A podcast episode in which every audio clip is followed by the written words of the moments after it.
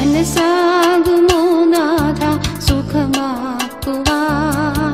ഒരു വാക്ക് കൽപ്പിച്ച മതിയാകുമല്ലോ. നീ എന്റെ ഭവനത്തിൽ വരുവാൻ എനിക്കില്ല. യോഗ്യത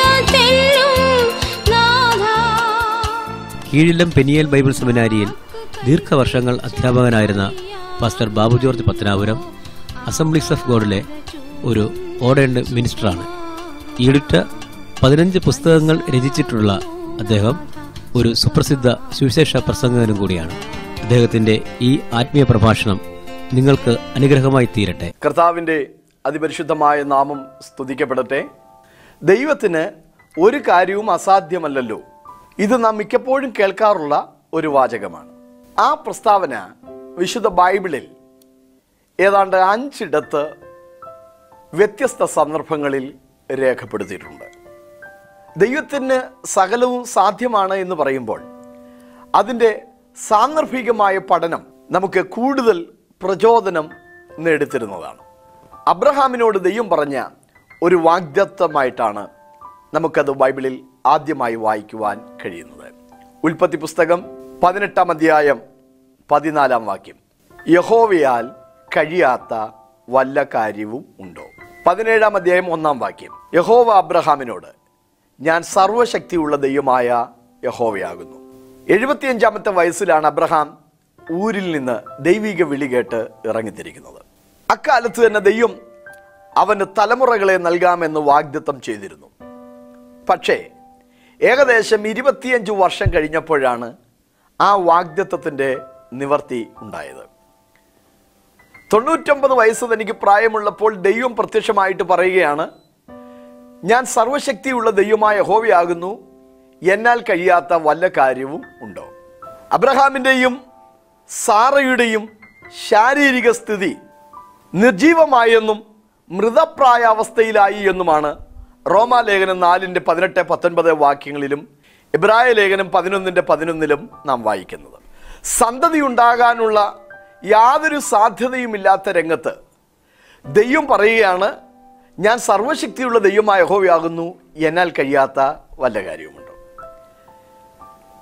ദൈവം ആ വാഗ്ദത്വം അബ്രഹാമിന്റെ ജീവിതത്തിൽ നിവർത്തിച്ചു കൊടുത്തതായി നാം ബൈബിളിലൂടെ പഠിക്കുന്നുണ്ട്. അതിനേക്കാൾ ശ്രദ്ധേയമായ ഒരു ചിന്ത കൂടെ ഞാൻ അതുമായി തൊട്ടു പറയാൻ ആഗ്രഹിക്കുന്നു. പതിനേഴാം അധ്യയം ആറാം വാക്യത്തിൽ ദൈവം അബ്രഹാമിനോട് പറയുന്നു നിന്നിൽ നിന്ന് അനേക ജാതികൾ പുറപ്പെടും. നിന്നിൽ നിന്ന് രാജാക്കന്മാരും ഉത്ഭവിക്കും. അബ്രഹാമിന്റെ സന്തതികൾ രാജാക്കന്മാരായ ചരിത്രം പൊടുന്നനവെ നമുക്ക് വായിക്കാൻ കഴിയുന്നില്ല. പക്ഷെ ദൈവം ഒരു കാര്യം പറഞ്ഞാൽ ദൈവം അത് അങ്ങനെ തന്നെ നിവർത്തിക്കുന്നതായിട്ടാണ് ബൈബിളിലൂടെ നമുക്ക് കാണാൻ കഴിയുന്നത്. അബ്രഹാമിന് മൊത്തം എട്ട് മക്കൾ ഉണ്ടായിരുന്നതായിട്ടാണ് ബൈബിളിലൂടെ നമുക്ക് കാണാൻ കഴിയുന്നത്. ഹാഗാറിലൂടെ ജനിച്ച ഇസ്മായിൽ സാറയിലൂടെ ജനിച്ച ഇസഹാക്ക് കെതൂറയിലൂടെ ജനിച്ച ആറു മക്കൾ കൂടെ അബ്രഹാമിന് വേറെയുണ്ട്. ഇരുപത്തിയഞ്ചാം അധ്യായം രണ്ടാം വാക്യം.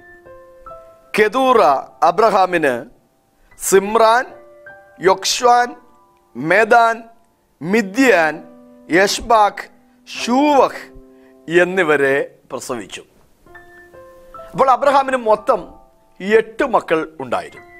ഇഷ്മായേലും ഇസഹാക്കും കൂടാതെ നൂറ്റി നാൽപ്പത് വയസ്സ് പ്രായമുള്ളപ്പോൾ അബ്രഹാം വിവാഹം ചെയ്ത കെതൂറയിലൂടെ ആറ് ആൺമക്കൾ കൂടെ ജനിക്കപ്പെട്ടു. ആ ആറ് ആൺമക്കളിൽ രണ്ടു പേരുടെ കാര്യം ഞാൻ പറയാം. ആ ആറ് ആൺമക്കളിൽ ഒരുവന്റെ പേരാണ് സിമ്രാൻ എന്നത്. ഇരമ്യ പ്രവചനം ഇരുപത്തിയഞ്ചിന്റെ ഇരുപത്തിയഞ്ചിൽ സകല സിമ്രി രാജാക്കന്മാരെയും എന്ന് വായിക്കുന്നു. ഒരു മകന്റെ പേരാണ് മിദ്യാൻ. സംഖ്യാപുസ്തകം മുപ്പത്തി ഒന്നിന്റെ എട്ടിൽ അവർ മിദ്യാന്യ രാജാക്കന്മാരായ ഏവി രക്കം സൂർ ഹൂർ രേബ എന്നീ രാജാക്കന്മാരെയും എന്ന് വായിക്കുന്നു. അപ്പോൾ ദൈവം പറഞ്ഞത് നിന്നിൽ നിന്ന് രാജാക്കന്മാരും ഉത്ഭവിക്കുമെന്നാണ്. ഇസ്മായേലോ ഇസ്സഹാക്കോ ജനിച്ചതോ മാത്രമല്ല പിന്നീട് തനിക്ക് കെതൂറയിലൂടെ ആറ് ആൺമക്കൾ ജനിക്കുന്നു. അവരിൽ ചിലർ പിൽക്കാലത്ത് രാജാക്കന്മാരായി മാറിയെന്ന് ബൈബിൾ പഠിപ്പിക്കുന്നു. അതെ ദൈവത്തിന് ഒരു കാര്യവും അസാധ്യമല്ല. നിങ്ങളുടെ തലമുറകളെക്കുറിച്ച് നിങ്ങളെക്കുറിച്ച് ദൈവം ചില വാഗ്ദത്തങ്ങൾ പറയുമ്പോൾ അതിന്റെ ഭാഗികമായ ചില നിവർത്തികൾ കണ്ടിട്ട് ആരും തൃപ്തിയടയേണ്ടതില്ല. ദൈവം വാഗ്ദത്തങ്ങളിൽ വിശ്വസ്തനാണ്. അതിനെ നിവർത്തിക്കുവാൻ ദൈവത്തിന് സാധിക്കും. ദൈവം നിങ്ങളോടൊരു വാക്ക് പറഞ്ഞിട്ടുണ്ടെങ്കിൽ അത് നിങ്ങളുടെ ജീവിതകാലത്ത് തന്നെ നിങ്ങളുടെ കണ്ണടയുന്നതിന് മുമ്പ് തന്നെ നിറവേറ്റുവാനും ദൈവം വിശ്വസ്തനാണ്. ദൈവത്തിന് ഒരു കാര്യവും അസാധ്യമല്ല എന്ന് ദൈവം ഇരമ്യാവിനോടും അരുളി ചെയ്തിട്ടുണ്ട്. ഇരമ്യാപ്രവചനം മുപ്പത്തിരണ്ടാം അധ്യായം ഇരുപത്തിയഞ്ച് ഇരുപത്തിയാറ് വാക്യങ്ങൾ. യഹോവയായ കർത്താവെ നഗരം കൽദയരുടെ കയ്യിൽ ഏൽപ്പിക്കപ്പെട്ടിരിക്കെ. നിലം വിലയ്ക്കു മേടിച്ച് അതിന് സാക്ഷികളെ വയ്ക്കുവാൻ നീ എന്നോട് കൽപ്പിച്ചുവല്ലോ. അപ്പോൾ യഹോവയുടെ അരുളപ്പാട് ഇരമ്യാവിനുണ്ടായെന്തെന്നാൽ ഞാൻ സർവജടത്തിന്റെയും ദൈവമായ യഹോവയാകുന്നു. എനിക്ക് കഴിയാത്ത വല്ല കാര്യവും ഉണ്ടോ?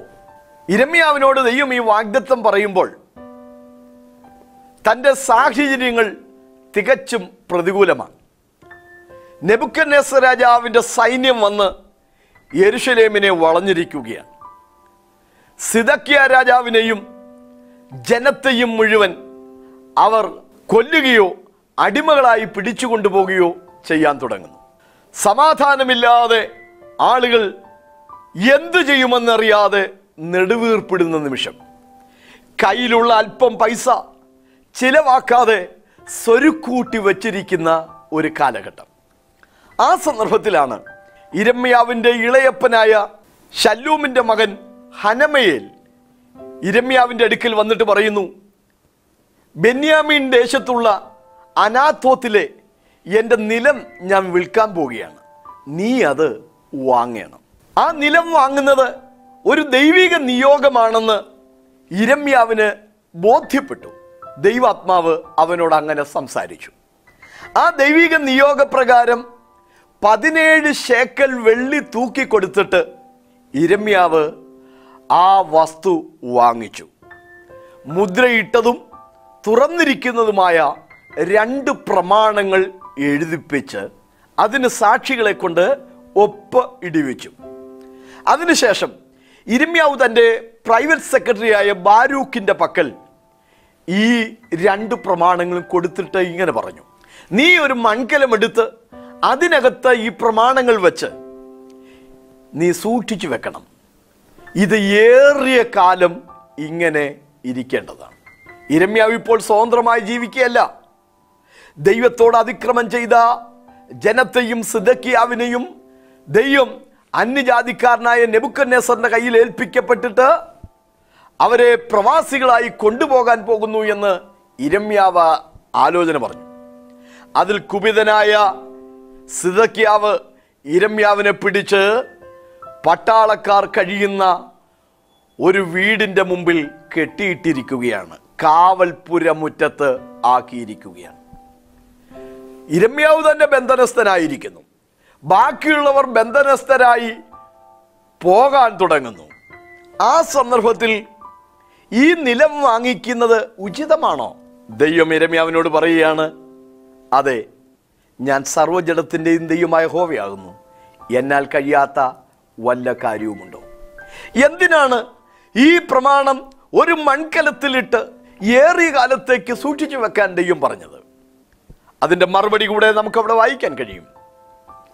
ഇനിയും ഈ ദേശത്ത് ക്രയവിക്രയങ്ങൾ നടക്കും.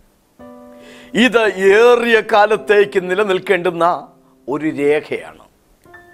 ബാബിലോണിലേക്ക് അടിമകളായി പോകാൻ തുടങ്ങുന്ന ഈ ജനം ഇനി ഒരിക്കലും തിരിച്ച് അവരുടെ നാട്ടിലേക്ക് വരുമെന്ന പ്രതീക്ഷ അവർക്കില്ല. ദൈവം പറയുന്നു എനിക്ക് നിങ്ങളെക്കുറിച്ച് ശുഭകരമായ ചില ഭാവി പദ്ധതികൾ ഉണ്ട്. എന്താണ് സംഭവിച്ചത്? ബാബിലോണിലേക്ക് ആ ജനം അടിമകളായി പോകേണ്ടി വന്നു. എങ്കിലും എഴുപത് വർഷം കഴിഞ്ഞപ്പോൾ ദൈവം അവരെ മടക്കിക്കൊണ്ടുവന്നു.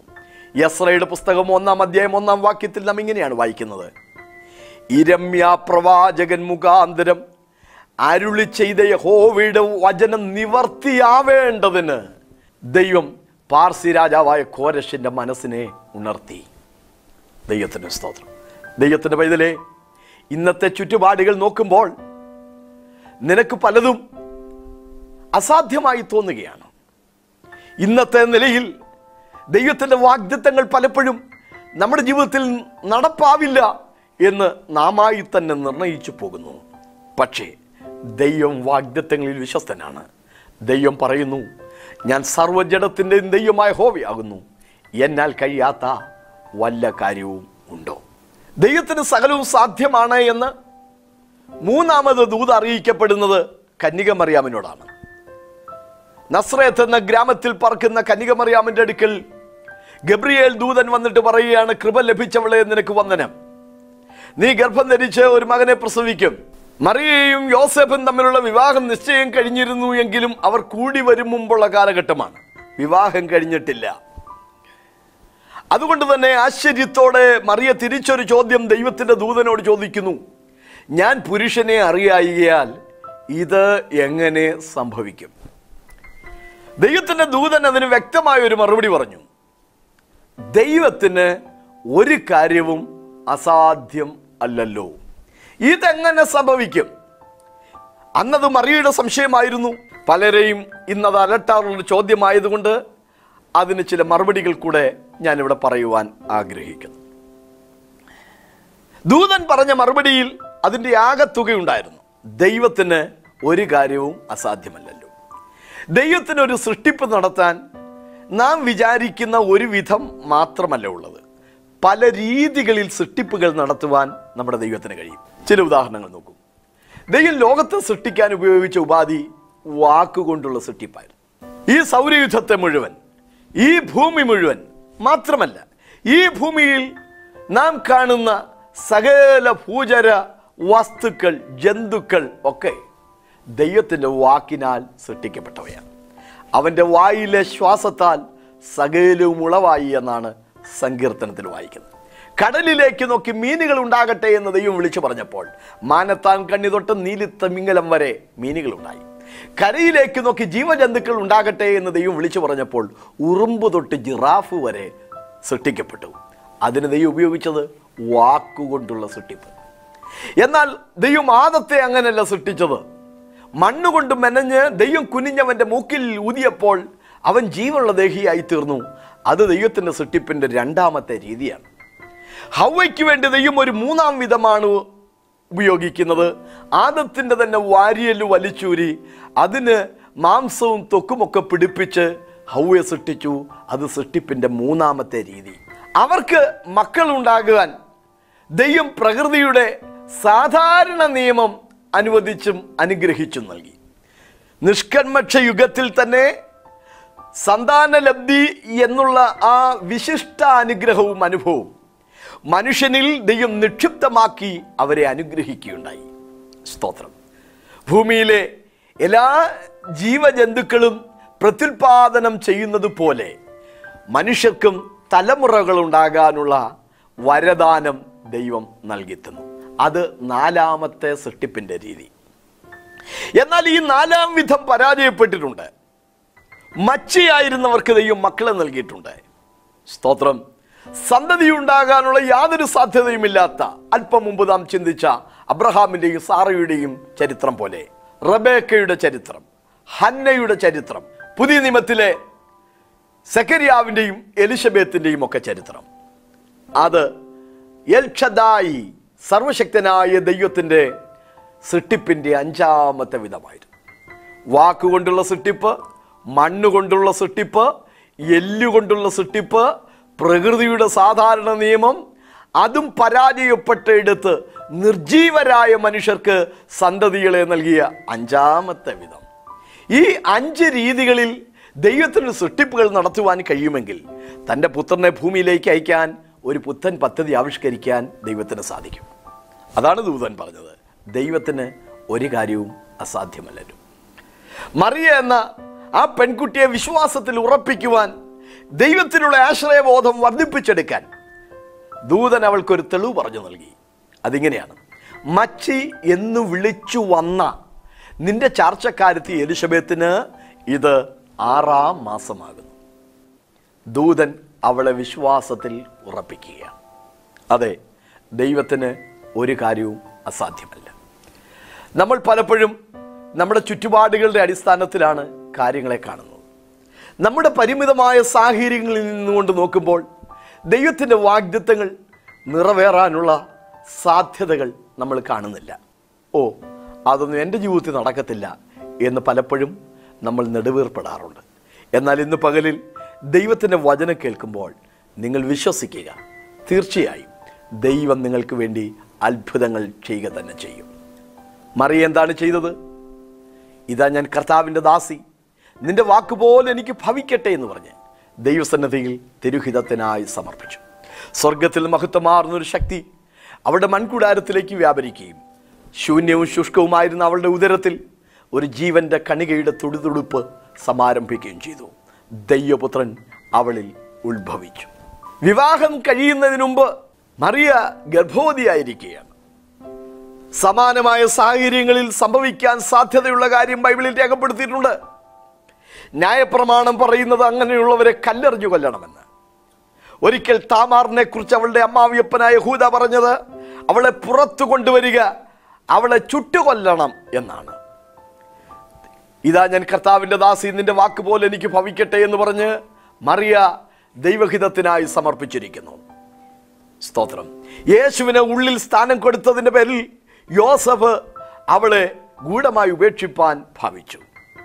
പ്രൈസലോ ജീവിതത്തിലെല്ലാം അവൾക്ക് പ്രതികൂലമായി തീരേണ്ടതായിരുന്നു.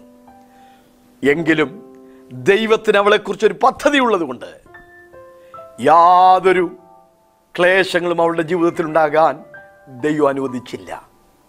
സ്തോത്രം. യോസഫ് തന്നെ അവളെ വിവാഹം ചെയ്തു എന്ന് മാത്രമല്ല തുടർന്നുള്ള അവരുടെ കുടുംബജീവിതത്തിൽ യാതൊരു അലോസരവും ഇല്ലാതെ വണ്ണം. ദൈവം അവൾക്ക് വേണ്ടി കാര്യങ്ങൾ ക്രമീകരിച്ചു. ദൈവത്തിന്റെ പൈതലെ ഇന്ന് നീ പലപ്പോഴും ദൈവത്തിന്റെ പൈതലെ ഇന്ന് പകൽക്കാലം നീ പല മേഖലയിലും മനസ്സ് മടുത്തവളാണ് പല രംഗത്തും വഴിമുട്ടി നിൽക്കുകയാണ്. എങ്ങനെ മുന്നോട്ട് പോകുമെന്നറിയാതെ എന്റെ ഭാവി എന്താകുമെന്നുള്ള ചിന്തയോടെ നീ ആയിരിക്കുകയാണ്.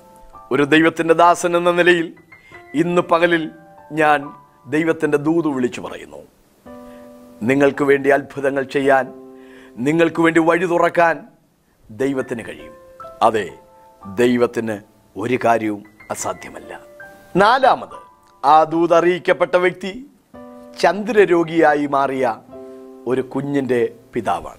യേശു മറുപമലയിൽ ശിഷ്യന്മാരോടുകൂടെ പ്രാർത്ഥിച്ചു കൊണ്ടിരിക്കുകയാണ് ചന്ദ്രരോഗം ബാധിച്ച ഒരു കുഞ്ഞിനെയും കൊണ്ട് ആ കുട്ടിയുടെ പിതാവ് ആ മലയുടെ അടിവാരത്തായിരിക്കുന്ന ബാക്കി ശിഷ്യന്മാരുടെ അടുക്കൽ വന്നു. ആ ശിഷ്യന്മാർക്ക് ഈ കുഞ്ഞിനെ വിടുവിക്കുവാൻ കഴിഞ്ഞില്ല.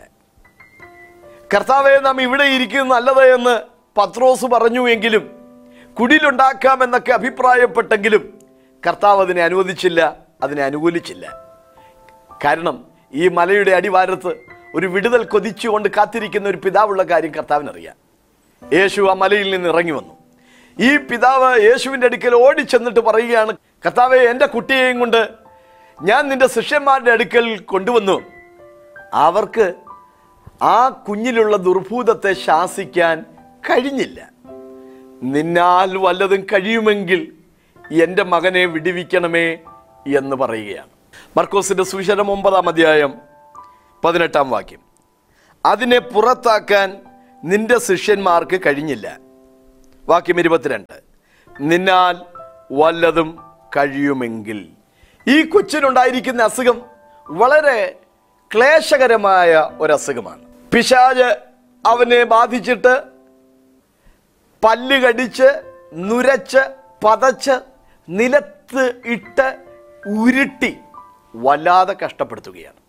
പലപ്പോഴും തീയിലും വെള്ളത്തിലും അകപ്പെട്ടു പോവുകയാണ്. ഈ അസുഖം ചെറുപ്പം മുതലേ ഉണ്ടായിരുന്നതാണ്. അതിനെ പുറത്താക്കാൻ ശിഷ്യന്മാർക്ക് കഴിഞ്ഞില്ല. യേശുവിനോട് പറയാണ് നിന്നാൽ വല്ലതും കഴിയും എങ്കിൽ. യേശു ആ മനുഷ്യനോട് പറഞ്ഞു എന്ത്? എന്നാൽ വല്ലതും കഴിയും എങ്കിൽ എന്നോ? വിശ്വസിക്കുന്നവന് സകലവും സാധ്യം.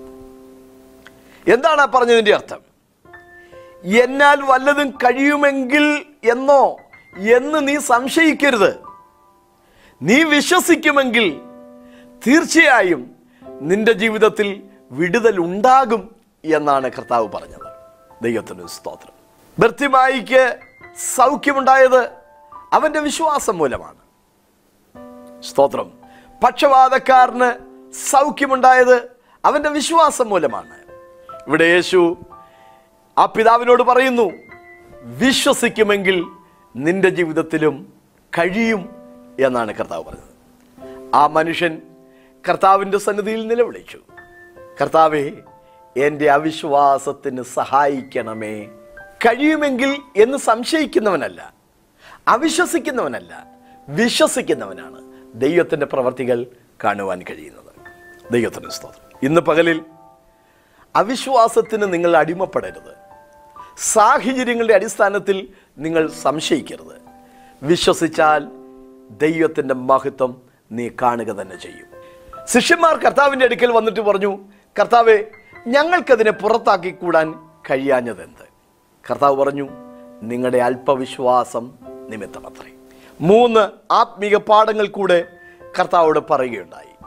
നിങ്ങൾ വിശ്വസിച്ചുകൊണ്ട് ഈ മലയോട് ഇവിടുന്ന് അങ്ങോട്ട് നീങ്ങുക എന്ന് പറഞ്ഞാൽ അത് നീങ്ങും. നിന്റെ വിശ്വാസം എന്തോ? അതാണ് നിനക്ക് സംഭവിക്കുന്നത്. കടുകുമണിയോളം നിങ്ങൾക്ക് വിശ്വാസമുണ്ടെങ്കിൽ എന്ന് യേശു പറഞ്ഞു. ചെറിയ വിശ്വാസം എന്ന അർത്ഥത്തിലല്ല. കടുകുമണി അത് അതിൽ തന്നെ നിറഞ്ഞ ഒരു വസ്തുവാണ്. അതുകൊണ്ടാണ് കടുക് എണ്ണയിലിടുമ്പോൾ അത് പൊട്ടിത്തെറിക്കുന്നത്. മല്ലി ഇട്ടാൽ അത് പൊട്ടിത്തെറിക്കില്ല. കാരണം മല്ലിക്കുള്ളിൽ വ്യാസമുണ്ട്. കടുക് നിറഞ്ഞ ഒരു വസ്തുവാണ്. ദൈവത്തിന് സ്തോത്രം. മൂന്നാമത് യേശു പറയുകയാണ് എങ്കിലും ഉപവാസത്താലും പ്രാർത്ഥനയാലും അല്ലാതെ ഈ ജാതി മാറിപ്പോകുന്നില്ല. ചില ദൈവപ്രവർത്തികൾ നമ്മളിലുണ്ടാകാൻ നാം ദൈവസന്നിധിയിൽ ഉപവസിക്കുകയും പ്രാർത്ഥിക്കുകയും വേണം. അഞ്ചാമത് ഈ ദൂത് കർത്താവ് പറഞ്ഞത് ധനികനായ ഒരു യുവപ്രമാണിയോടാണ്. യൗവനക്കാരനായ ഒരു ധനിക പ്രമാണി. യേശുവിന്റെ അടുക്കൽ വന്നിട്ട് പറഞ്ഞു കർത്താവെ നിത്യജീവൻ പ്രാപിപ്പാൻ ഞാൻ എന്ത് ചെയ്യണം? കർത്താവിനോട് പറഞ്ഞു കൽപ്പനകളെ പാലിക്കാൻ. അവൻ യേശുവിനോട് പ്രത്യുത്തരമായി പറഞ്ഞു കൽപ്പനകൾ അതെല്ലാം ഞാൻ എന്റെ ചെറുപ്പം മുതലേ പാലിക്കുന്നതാണ്. യേശു അവനെ നോക്കിയിട്ട് പറഞ്ഞു എങ്കിലും നിനക്ക് ഒരു കുറവുണ്ട്. നിനക്കുള്ളത് വിറ്റ് ദരിദ്രന്മാർക്ക് കൊടുക്കുക അങ്ങനെയെങ്കിൽ സ്വർഗത്തിൽ നിനക്ക് നിക്ഷേപമുണ്ടാകും. ആ ചെറുപ്പക്കാരൻ വലിയ ധനവാനായിരുന്നു. ആ വാക്ക് കേട്ടിട്ട് അവൻ ദുഃഖിച്ച് കടന്നുപോയി. ശിഷ്യന്മാർ കർത്താവിനോട് രണ്ട് ചോദ്യമാണ് ആ സന്ദർഭത്തിൽ ചോദിച്ചത്. ഒന്നാമത്തെ ചോദ്യം അങ്ങനെയെങ്കിൽ കർത്താവെ രക്ഷിക്കപ്പെടുവാൻ ആർക്ക് കഴിയും? യേശു പറഞ്ഞു മനുഷ്യരാൽ അസാധ്യമായത് ദൈവത്താൽ സാധ്യം ആകുന്നു. ലൂക്കോസിന്റെ സുവിശേഷം പതിനെട്ടാം അധ്യായം ഇരുപത്തിയേഴാം വാക്യം മനുഷ്യരാൽ അസാധ്യമായത് ദൈവത്താൽ സാധ്യമാകും രക്ഷ തരാൻ ധനത്തിന് സാധിക്കുകയില്ല. രക്ഷ തരാൻ മനുഷ്യന് സാധിക്കുകയില്ല. എന്നാൽ ആത്മരക്ഷ തരാൻ ദൈവത്തിന് സാധിക്കും എന്നാണ് അതിന്റെ അർത്ഥം. ദൈവത്തിന് സ്തോത്രം. ശിഷ്യന്മാർ ചോദിച്ച രണ്ടാമത്തെ ചോദ്യം. കർത്താവെ ഞങ്ങൾ സകലവും വിട്ടിട്ട് നിന്നെ അനുഗമിച്ചു ഞങ്ങൾക്ക് എന്ത് കിട്ടും? ആ ചെറുപ്പക്കാരന് ഒന്നും വിടാൻ തയ്യാറല്ല വിൽക്കാൻ തയ്യാറല്ല. അതുകൊണ്ട് അവൻ ദുഃഖിച്ച് കടന്നുപോയി. എന്നാൽ ഞങ്ങൾ അങ്ങനെയല്ല. ഞങ്ങൾക്കുള്ളതെല്ലാം വിറ്റിട്ട് വിട്ടിട്ട് ഞങ്ങൾ നിന്നെ അനുഗമിച്ചു. ഞങ്ങൾക്ക് എന്ത് കിട്ടും? യേശു അവനോട് ഇങ്ങനെയാണ് പറഞ്ഞത്. എന്റെ നിമിത്തം വീടോ നിലങ്ങളെയോ ഒക്കെ ഉപേക്ഷിക്കുന്നവന് ഈ ലോകത്തിൽ ഉപദ്രവങ്ങളോടുകൂടെ നൂറ് മടങ്ങും. വരുവാനുള്ള ലോകത്തിൽ നിത്യജീവനെയും ലഭിക്കും. കർത്താവിന്റെ പേരിൽ നിങ്ങൾ എന്തെങ്കിലും ഉപേക്ഷിച്ചാൽ അതിനേക്കാൾ ശ്രേഷ്ഠമായതോ അതിനേക്കാൾ ഇരട്ടികൾ വരുന്നതോ കർത്താവ് തരും. എന്നാൽ ഈ ഭൂമിയിലെ സമ്പത്തുകൾ വർദ്ധിക്കുമ്പോൾ അതിനോടുകൂടെ കഷ്ടതയും വർദ്ധിക്കും. അഞ്ച് സെന്റ് വസ്തുവേ ഉള്ളെങ്കിൽ അത്രയും കഷ്ടതയുള്ളൂ എന്നാൽ അഞ്ച് ഏക്കർ വസ്തു നിങ്ങൾക്ക് ലഭിച്ചാൽ അതിന്റേതായ കഷ്ടതകളും ഉപദ്രവങ്ങളും ജീവിതത്തിൽ കൂടി വരും എന്നാണ് കർത്താവ് അർത്ഥമാക്കിയത്. പണം കൊടുത്താൽ ആത്മരക്ഷ ലഭിക്കുമെന്നല്ല. കർത്താവിന്റെ അടുക്കൽ വന്നാൽ നിനക്കെന്ത് കിട്ടും? എന്നാണ് കർത്താവ് പറഞ്ഞത്. ഈ ഭൂമിയിലെ ജീവിതം കഴിഞ്ഞാൽ ഇതിനപ്പുറം ഒരു ജീവിതമുണ്ട്. അതാണ് നിത്യജീവൻ. അതിവിടെ വെച്ച് അനുഭവിച്ചു തുടങ്ങാൻ കഴിയും. വരുംകാല ലോകത്തിൽ അതിന്റെ പൂർണ അനുഭവത്തിൽ നമുക്ക് പ്രാപിക്കാൻ കഴിയും. ദൈവത്തിന് ഒരു കാര്യവും അസാധ്യമല്ല. അബ്രഹാമിനോട് ദൈവം പറഞ്ഞു നിന്നിൽ നിന്ന് രാജാക്കന്മാരും ഉത്ഭവിക്കുമെന്ന്. ഇസ്മായേലോ ഇസഹാക്കോ മാത്രമല്ല കെതൂറയിലൂടെ ആറ് മക്കൾ ജനിച്ചു. സിമ്രി രാജാക്കന്മാർ മിഥ്യാന്യ രാജാക്കന്മാരൊക്കെ അബ്രഹാമിൽ നിന്ന് ഉത്ഭവിച്ചതായി നമുക്ക് കാണാൻ കഴിയും രണ്ടാമത് നമ്മൾ ചിന്തിച്ചത് എല്ലാവരും പ്രാണഭയത്തിൽ കഴിയുമ്പോൾ ഇരമ്യാവ് വസ്തു വിലയ്ക്ക് വാങ്ങിച്ചു. കാരണം ഏറിയ കാലം കഴിയുമ്പോൾ ഈ ജനം മടങ്ങി വരുമെന്ന് ദൈവം കണ്ടു. സ്തോത്രം. അവരുടെ ഭാവിയുടെ മേൽ ദൈവത്തിന്റെ കരമുണ്ടായിരുന്നു. യേശുവിന്റെ ഭൂമിയിലേക്കുള്ള ജനനം എങ്ങനെ സംഭവിക്കുമെന്ന് മറിയ സംശയിച്ചു. ദൂതൻ പറഞ്ഞു ദൈവത്തിനൊരു കാര്യവും അസാധ്യമല്ലെന്ന്. ചന്ദ്രരോഗം ബാധിച്ച ഒരു കുഞ്ഞിന്റെ വിടുതലിന് വേണ്ടി കർത്താവെ നിനക്ക് കഴിയുമെങ്കിൽ എന്ന് സംശയിച്ച മനുഷ്യനോട് വിശ്വസിച്ചാൽ നിനക്ക് ഇതുണ്ടാകും എന്ന് പറക മാത്രമല്ല ആ കുഞ്ഞിനെ കർത്താവ് വിടുവിക്കുകയും ചെയ്തു. സ്തോത്രം. ധനാഢ്യനായ ഒരു ചെറുപ്പക്കാരൻ അവന് ദൈവരാജ്യത്തിൽ പ്രവേശിക്കുന്നതിന് ധനം തടസ്സമായി മാറി. കാരണം ദൈവത്തെക്കാളധികം അവൻ പണത്തെ സ്നേഹിച്ചു. ധനവാൻ സ്വർഗരാജ്യത്തിൽ പോകില്ല എന്ന് കർത്താവ് പറഞ്ഞിട്ടില്ല. ദൈവത്തെക്കാളധികം ധനത്തെ സ്നേഹിക്കുന്ന ഒരുവന് ദൈവരാജ്യത്തിൽ പോകാൻ സാധിക്കുകയില്ല ദൈവത്തിന് സ്തോത്രം. ദൈവത്തിന് ഒരു കാര്യവും അസാധ്യമല്ല. യോബിന്റെ പുസ്തകം നാൽപ്പത്തിരണ്ടാമതേയും രണ്ടാം വാക്യത്തിൽ നിനക്ക് സകലവും സാധ്യമെന്നും നിന്റെ ഉദ്ദേശങ്ങളൊന്നും അസാധ്യമല്ലെന്നും ഞാൻ അറിയുന്നു. യോബിന്റെ ജീവിതത്തിൽ ഉണ്ടായിരുന്നതെല്ലാം അവന് നഷ്ടമായി. അവന്റെ ഭാര്യ പോലും അവനെ കൈയൊഴിഞ്ഞു. പക്ഷേ ദൈവത്തിന്റെ സന്നിധിയിൽ അവൻ എന്നെ കൊന്നാലും ഞാൻ അവനായി കാത്തിരിക്കുമെന്ന് പ്രത്യാശയോടും പ്രതീക്ഷയോടും വിശ്വാസത്തോടും കൂടെ അധരം കൊണ്ട് പാപം ചെയ്യുകയോ അത്യുന്നതിന് ഭോഷത്വം ആരോപിക്കുകയോ ചെയ്യാതെ ജീവിച്ച യോബിന്റെ ജീവിതത്തിൽ ദൈവത്തിന് സകലവും സാധ്യമാണ് എന്ന് ദൈവം തെളിയിച്ചു. അവനുണ്ടായിരുന്ന മൃഗസമ്പത്തുകൾ ദൈവം ഇരട്ടിയായി മടക്കി നൽകി. അവന് പത്ത് മക്കളുണ്ടായിരുന്നു ദൈവം പത്ത് മക്കളെ കൂടെ നൽകി. സമ്പത്തുകൾ ദൈവം ഇരട്ടിയായി നൽകിയപ്പോൾ പത്ത് മക്കളുടെ സ്ഥാനത്ത് ദൈവം ഇരുപത് മക്കളെ കൂടെ നൽകിയില്ല. കാരണം കന്നുകാലി പോലെയല്ല മനുഷ്യൻ. തന്റെ പത്ത് മക്കൾ ദൈവസന്നിധിയിലുണ്ടായിരുന്നു പിന്നീട് ദൈവം പത്ത് മക്കളെ കൂടെ നൽകി ദൈവം വാഗ്ദത്തങ്ങളിൽ വിശ്വസ്തനാണ്. ഞാൻ നിങ്ങൾക്ക് വേണ്ടി പ്രാർത്ഥിക്കാം. സ്വർഗസ്വനായ ദൈവമേ സ്നേഹമുള്ള കർത്താവേ ഈ നല്ല നിമിഷത്തിനായി നന്ദിയോട് സ്തോത്രം. ഈ വചനം കേൾക്കുന്നവരിൽ ജീവിതത്തിൽ എങ്ങനെ മുന്നോട്ട് പോകുമെന്നറിയാതെ ഭാരപ്പെടുന്നവർ. അങ്ങയുടെ അധികാരമുള്ള നാമത്തിൽ ഈ ജനത്തിന്റെ വിടുതലിന് വേണ്ടി ഞാൻ ദൈവത്തോട് പ്രാർത്ഥിക്കുന്നു. കർത്താവരെ വിടുവിക്കണം സഹായിക്കണം. കർത്താവെ എല്ലാ മഹത്വവും അങ്ങേക്ക് തരുന്നു. യേശു ക്രിസ്തുവിന്റെ അധികാരമുള്ള നാമത്തിൽ അപേക്ഷിക്കുന്നു. കേൾക്കണം പരിശുദ്ധനായ നല്ല പിതാവേ. ആമേ